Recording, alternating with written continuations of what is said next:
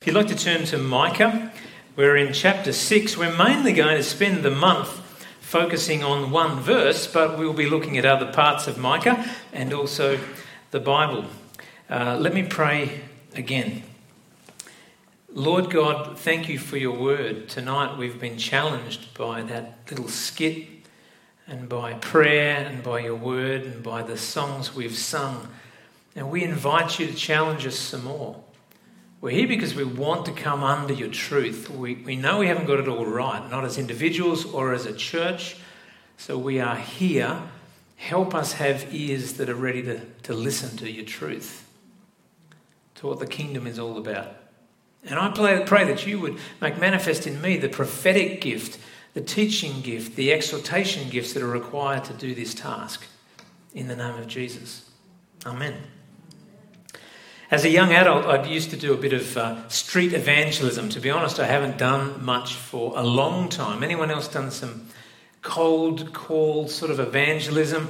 It's great just to go up, talk to people on the street. You're led by the Spirit and you see what happens. Uh, what I used to do is I'd get chatting and um, basically, I was mainly doing it about 30 years ago, and I would often ask, do you believe in God? And the answer typically, typically was yes.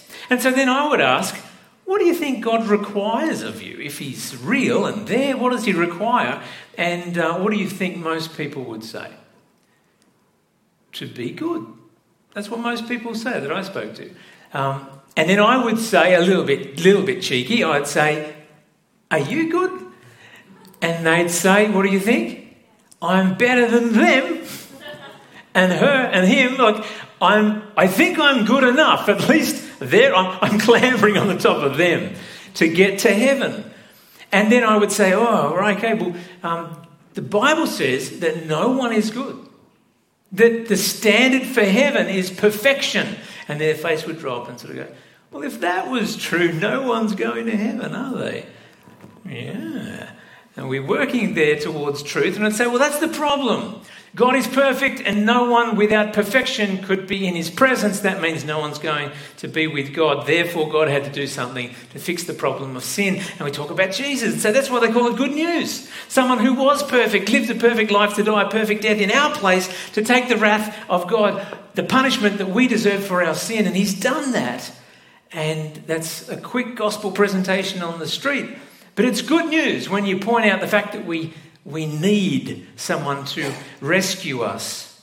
So, the point of sharing the gospel in that way is to try to point out what is required to get saved, to have a relationship with God, and that's faith in Jesus. So, many of us in the room tonight and online are already walking with the Lord. So, the question we're grappling with tonight is what's required of us? What is required of you once you've received this gift of forgiveness, of salvation, of eternal life by faith? Well, uh, someone asked Jesus that question, and he said, Well, God needs you and wants you to love him. Love the Lord your God with all your heart, all your soul, all your mind, and all your strength. And that's the truth. Before that, before Jesus said that, and he was quoting Deuteronomy, 750 years before Jesus said what God required of humanity, a prophet named Micah was inspired by God to pronounce what the Lord required of his people. And that's our verse for the month, Micah 6 8.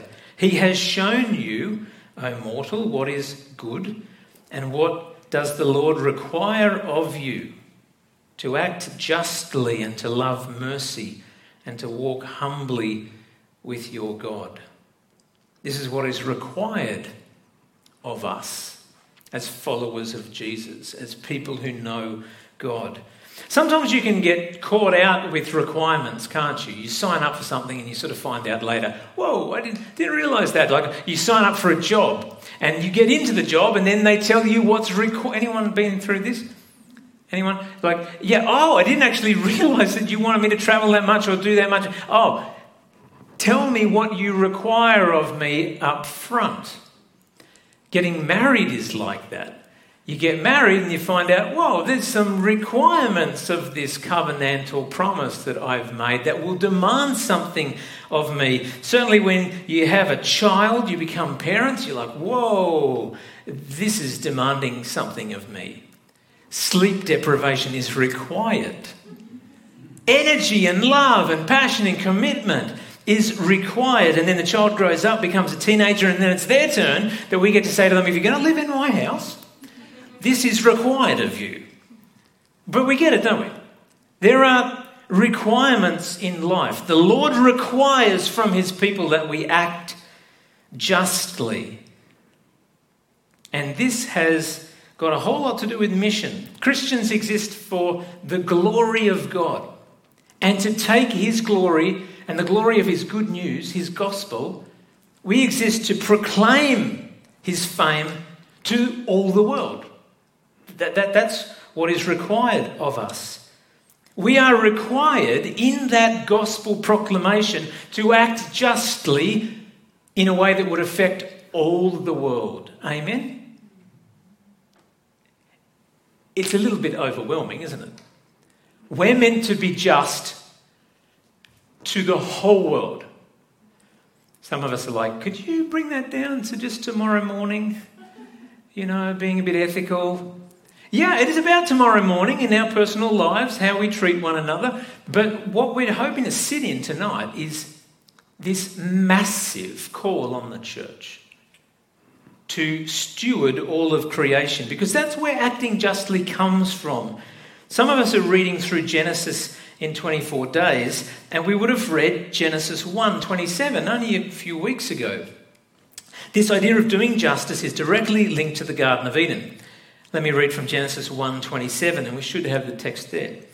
So God created mankind in his own image in the image of God he created them male and female he created them. God blessed them and said to them be fruitful and increase in number fill the earth and subdue it rule over the fish in the sea and the birds in the sky and over every living creature that moves on the ground. This is the stewardship mandate.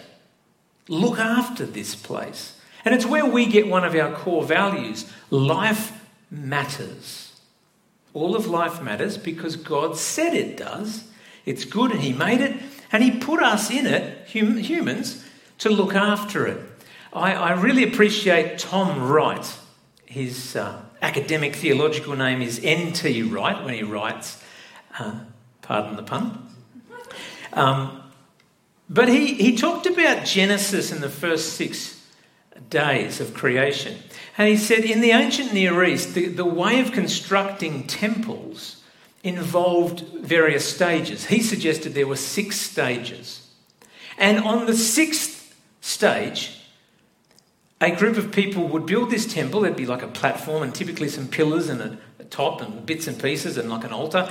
But you put the image of the god, you know, like a Greco Roman temple. It'll, it'll be mainly to a particular God, and that figure, that icon, that image, that statue of that God is placed in there. And N.T. Wright says the creation story, and he doesn't suggest it's not a real telling of what God did with matter creating by his word, but he says, I think that there is a sense that the earth is God's temple, and it's been made for his glory.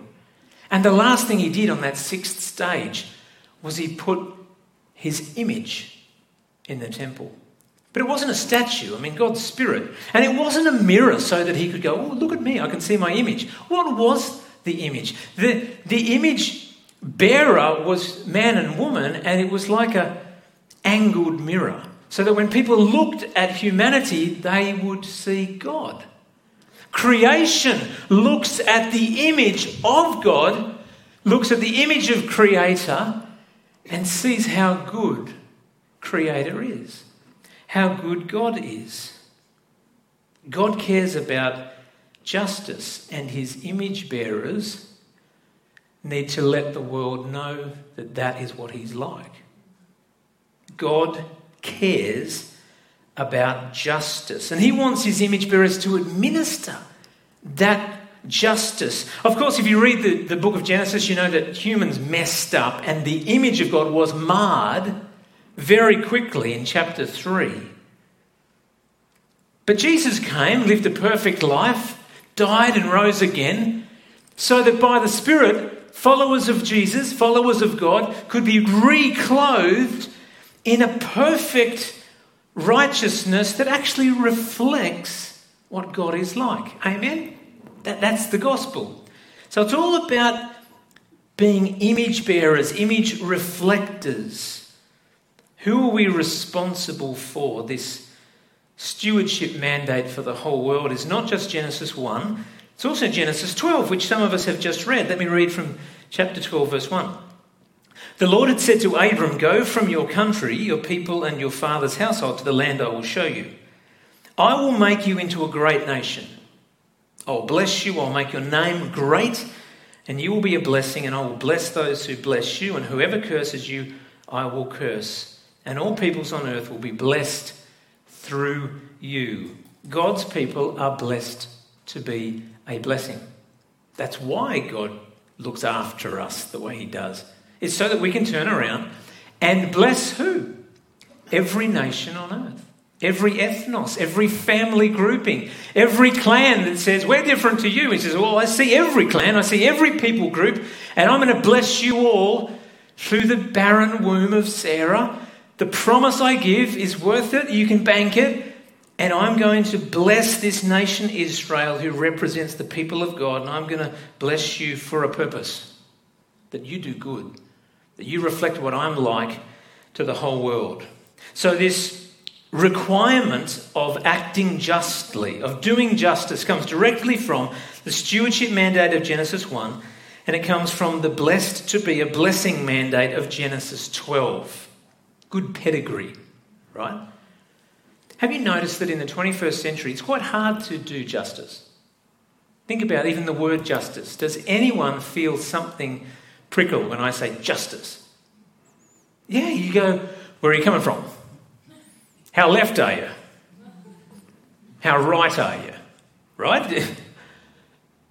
There's a tragedy. As I thought about this, I thought it's like the, the, Holy, the name of the Holy Spirit in the 80s. Some churches were like, oh, the Holy Spirit, oh, that, ooh, that's that spooky part of God. We're not into that. I mean, come on. How can you not be into the Spirit of God? He's the promise of the Father. And justice is like that. It's terrible that you say justice and the church goes, where, where are you coming from? I think that the evil one has set some trip switches in our thinking. And something that we should stand up for, people that we should be voices for. We start hearing about it, and then it comes in, and we hear a buzzword, and the trip switch goes, I don't have to think about you because you belong over there. And that's wrong. That's wrong. It's, it's not biblical. These circuit breakers. I think to do justice well as a church, and we'll get to that in a minute, I think we need to come up with our own um, bunch of buzzwords. And I think circuit breaker is a good one. I think we should say, as you're talking about something and someone changes, um, an example is this Black Lives Matter. White Lives Matter too. They do. Let's talk about white lives in deaths in custody in a minute. We'll talk about black lives now. Don't circuit break this issue. And I'm not trying to make a big deal about that, but pick an issue and it's so easy to go, oh, it's nuanced, it's very complex. Great, I'm going home. Thank you for that circuit breaker. But we want to go, no, no, no, sit in it. What does God think about that issue? So we've got a whole range of issues that are worth listening to and thinking about and finding out information about, about gender, justice. You have to be living under a rock if you didn't know there's issues with gender equality that are saying, hey, What's going on? We need to do something about this. It's not fair. Race, age, all sorts of minority group marginalisation. There are issues of injustice caused by global crime in human trafficking, and they are complex. Illegal drugs, pornography, the industry of that, weapons distribution, war, displacement of communities as refugees. Today we talked, uh, heard about Richard talk about gambling Some of these are accepted as legitimate, and others we sort of go, oh, that's not legitimate. And I feel like we need to come under biblical light and as a community go, are we hiding in those circuit breakers? Or are we allowing the weight of that skit? I thought that was a cool skit, like well written and well acted, you guys. Because it was just like, boom. No. You think this is a funny joke, you know, morning show? No. I'm a prophet of God and you need to listen to this. We, we need some of that, don't we? The Bible's doing that to us all the time.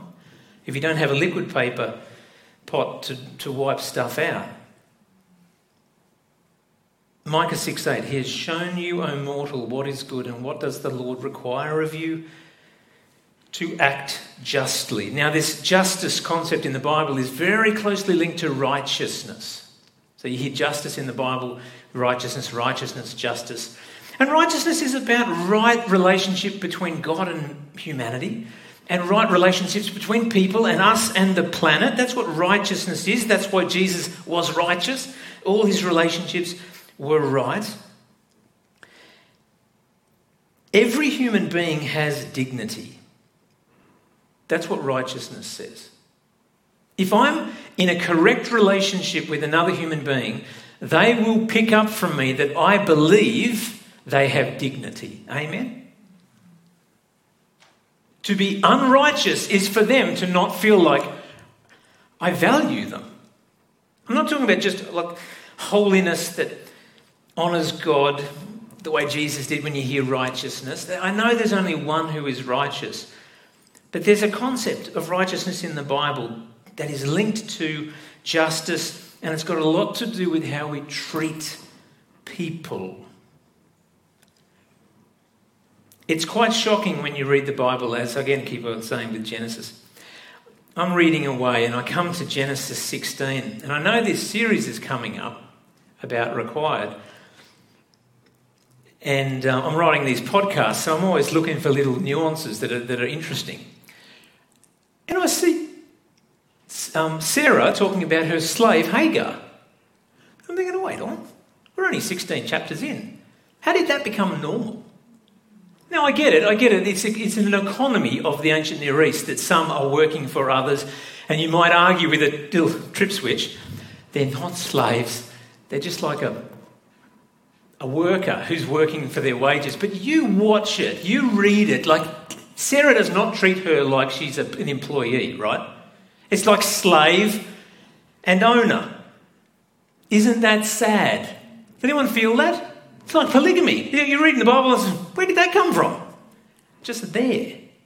We're not meant to have slaves that we treat as less than us. They say in Africa, right, there's a, a third of the people pay a third of the people to protect the rich third from the third that want to take from them. does That make any sense? That's what I was told, told by many people in Africa. There's a whole massive industry about security. So there's third of wealthy people that say, we'll pay you to be our servants to protect us from those third over there that we don't want to go near. Humanity has the capacity to build these systems where slavery seems normal but it's not right. And there it is, right there in Genesis. It's not the way it's meant to be. So act justly. Biblical justice involves a couple of things. One is retributive justice, and so that's punishment. We're not typically doing so much of that. God does that. Some people do it, police, governments, authorities do it under God. What we're more involved with is restorative justice. There's retributive justice and there's restorative justice. What does restorative justice involve that we're called to be part of? Like some of the verses we're going to see in a minute, um, involves using our mouths to speak for those who can't speak for themselves. Advocacy. Restorative justice involves changing the social structures that make it okay for some to be down there, powerless, and others to be up here, super powerful. Somehow we have to change that. And those structures, they are complex.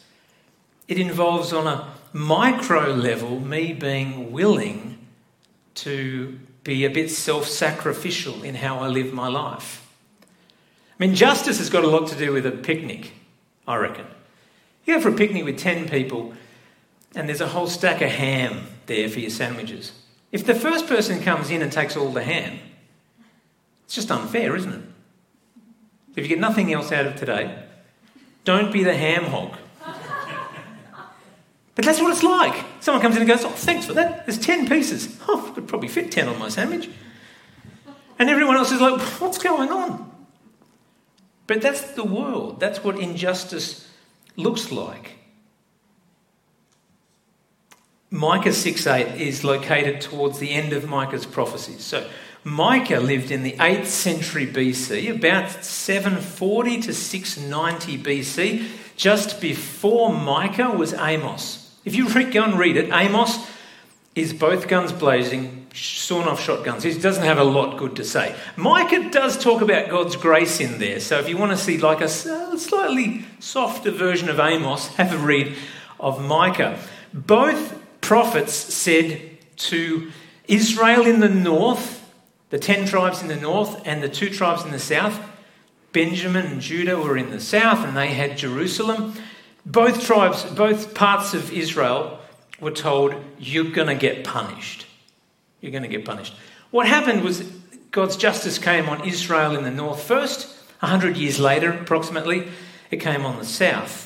So Micah is part of God's speaking to his people, saying, I've had enough, judgment's coming. The Assyrians are going to rout the north, the Babylonians are going to rout the south. What's really interesting is why God says they're going to get judged.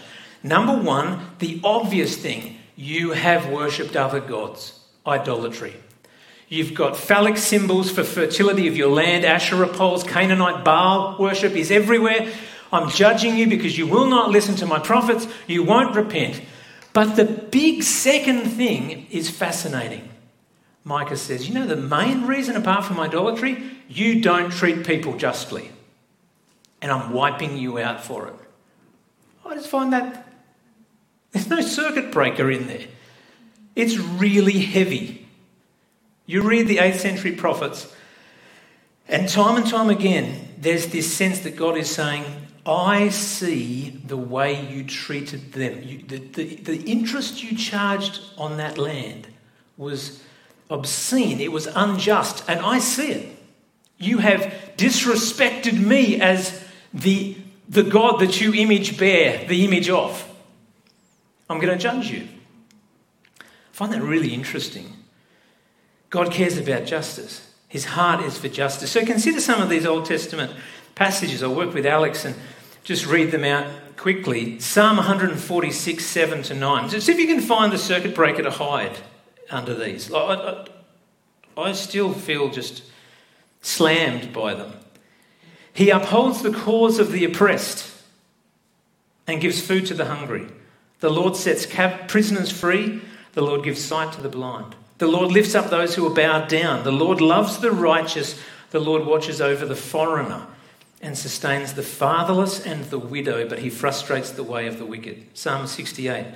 Sing to God Sing in praise of his name. Extol him who rides on the clouds. Rejoice before him. His name is the Lord.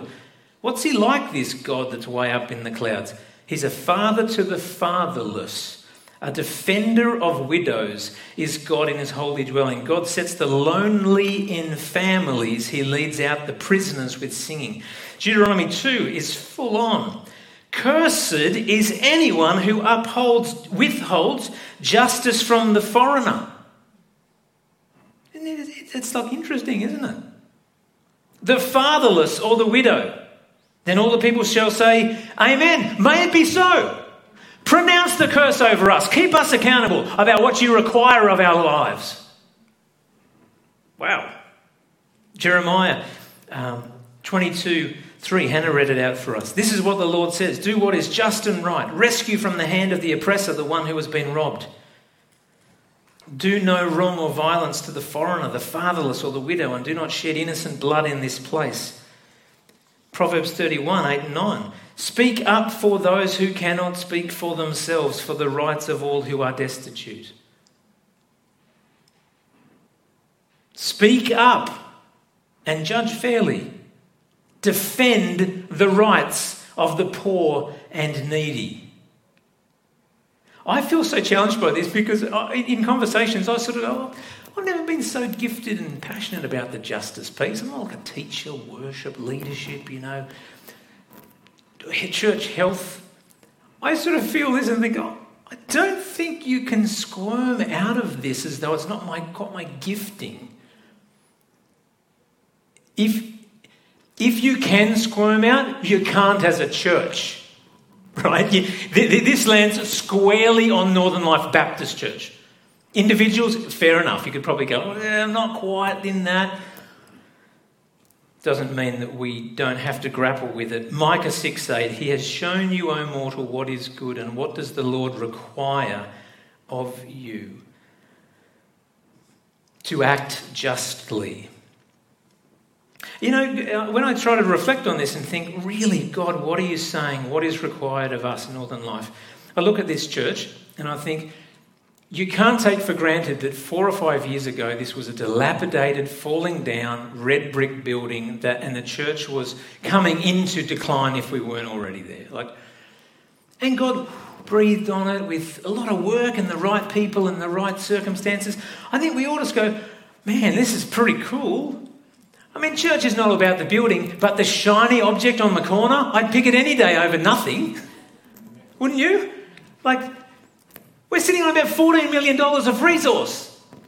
Wonder why God gave us that. I've got some ideas. He didn't have to provide us with generous, kingdom minded, resource rich members, but He has. We could be a bunch of stingy people. But I've watched people respond. I will be shocked if we don't reach that $20,000 target. I'll just be shocked. Because we have people who are actually given a lot of blessing.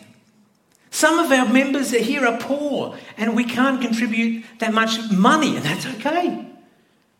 But I reckon we're a pretty wealthy church in the world.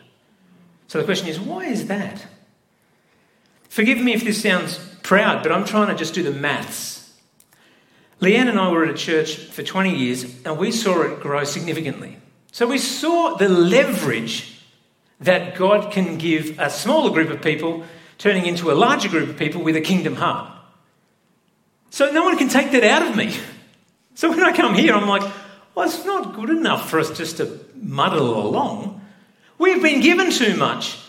My expectation is not because I'm great, but because we are great. We are a suburban North Shore church with resources and gospel to the, coming out our ears. Amen?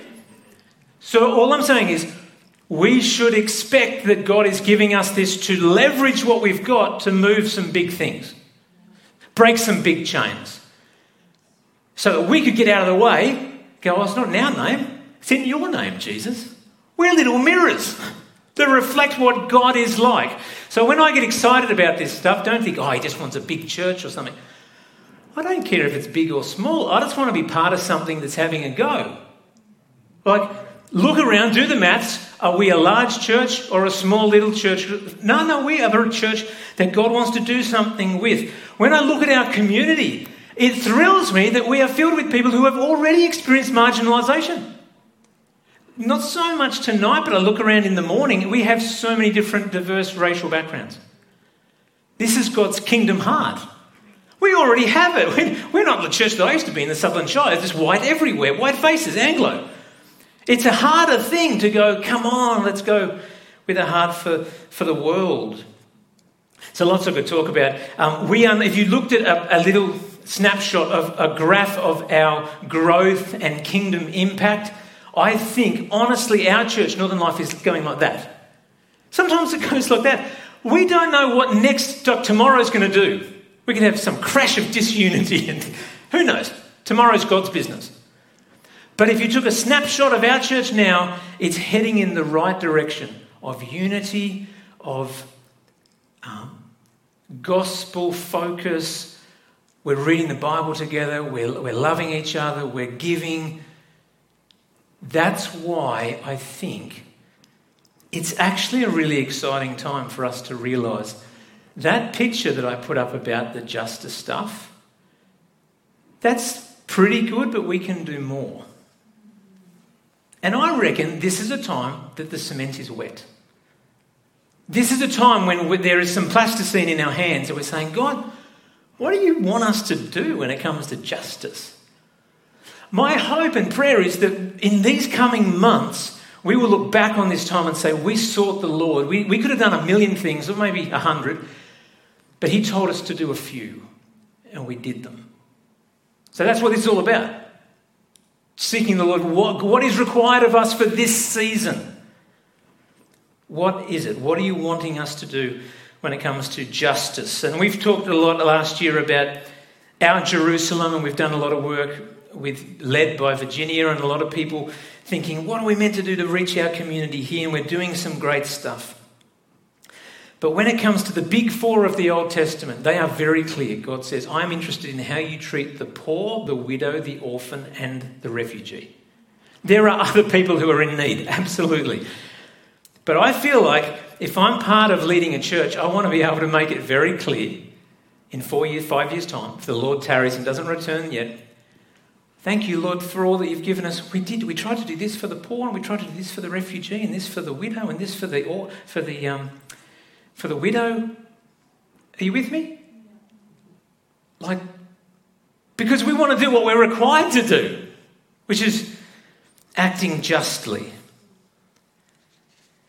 And there's something living in where we live that puts trip switches everywhere so that we just don't feel the pain, the injustice.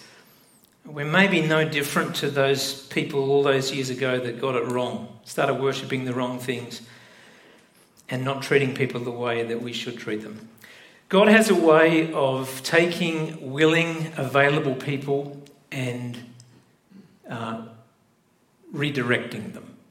So, this is a, a story goes for five minutes, of a good friend of ours, Michelle, and um, she may be watching online. She was this morning. But uh, yeah, it's about justice. And there's no way on earth I could have read this out. That's why I filmed myself after blubbering for an hour because I, am close to this story for the last five years. Um, so, this is why it's on video. So, please listen to this uh, video, watch this video.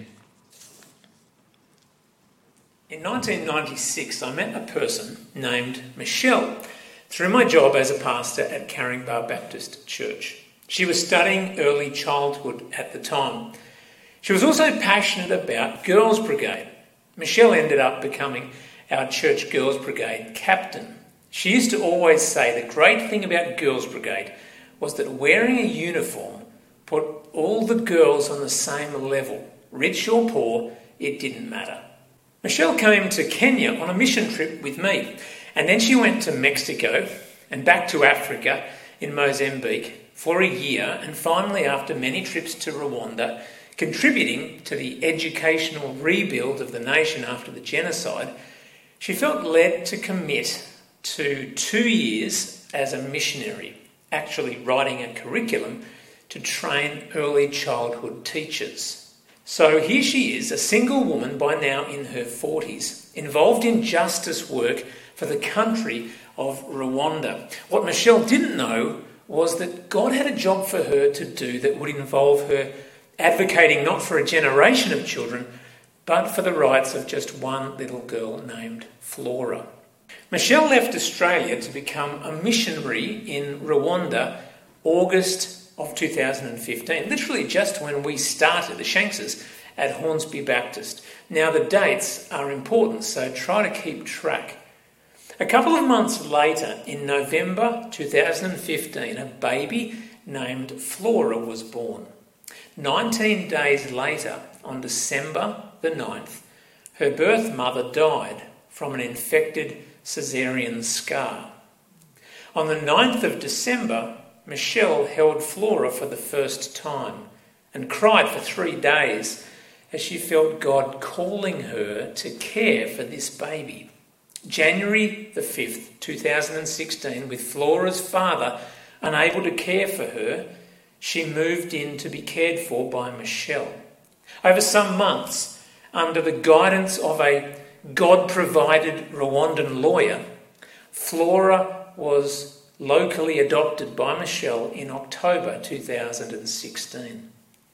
In December 2016, they went to immigration to apply for a passport, only to find that this would not be possible. A letter was required from the National Commission for Children's Rights, but the letter needed to be signed by a Rwandan parent. Of course, this was impossible since Flora's birth father had now been deported to Burundi and her mum had passed away after the birth. An inter country adoption was all that was left. This could take 10 years and cost upwards of $30,000. Flora was stateless, denied a passport in her country of birth, and denied a passport in her adoptive mother's native land, Australia. But our God hears the cry of the orphan, the poor, and the refugee. And he had prearranged a mother to come from Australia to not only love this little girl, this human being with immense dignity, but also to advocate for her human rights. In other words, to do justice. Over the next four years, yes, don't miss that, four years, with the God appointed help of Philip Ruddock and Michelle's local member, and current Prime Minister Scott Morrison. On March 31st this year, 2021, Isabeyo Flora became the first Rwandan child to be accepted as an inter-country adoption in Australia. The battle is not completely over, but it is ever so close. The process of engagement in this fight for justice began with a woman holding a child for three days straight. Justice is about being touched by the plight of the poor, the widow, the orphan, the refugee. Michelle is in Rwanda now and most weeks joins us with Flora online as part of our church family. I hope Michelle is watching this now. Bearing the image of God in God's world will demand from us everything we have to give, but it's worth it. Because this is the ministry the Lord Jesus is doing all the time. He is seeking and saving lost people, and He's doing justice.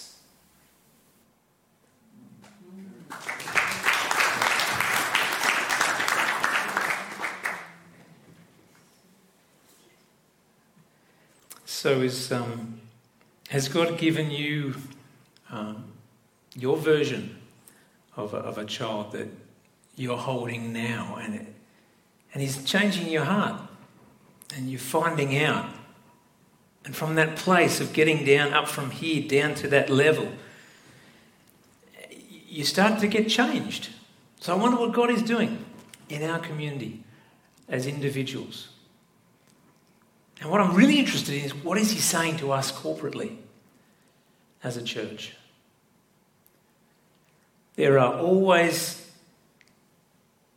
extra comments that can be made. And it's interesting, like, um, Michelle didn't go there to, uh, to do an intercountry adoption at all.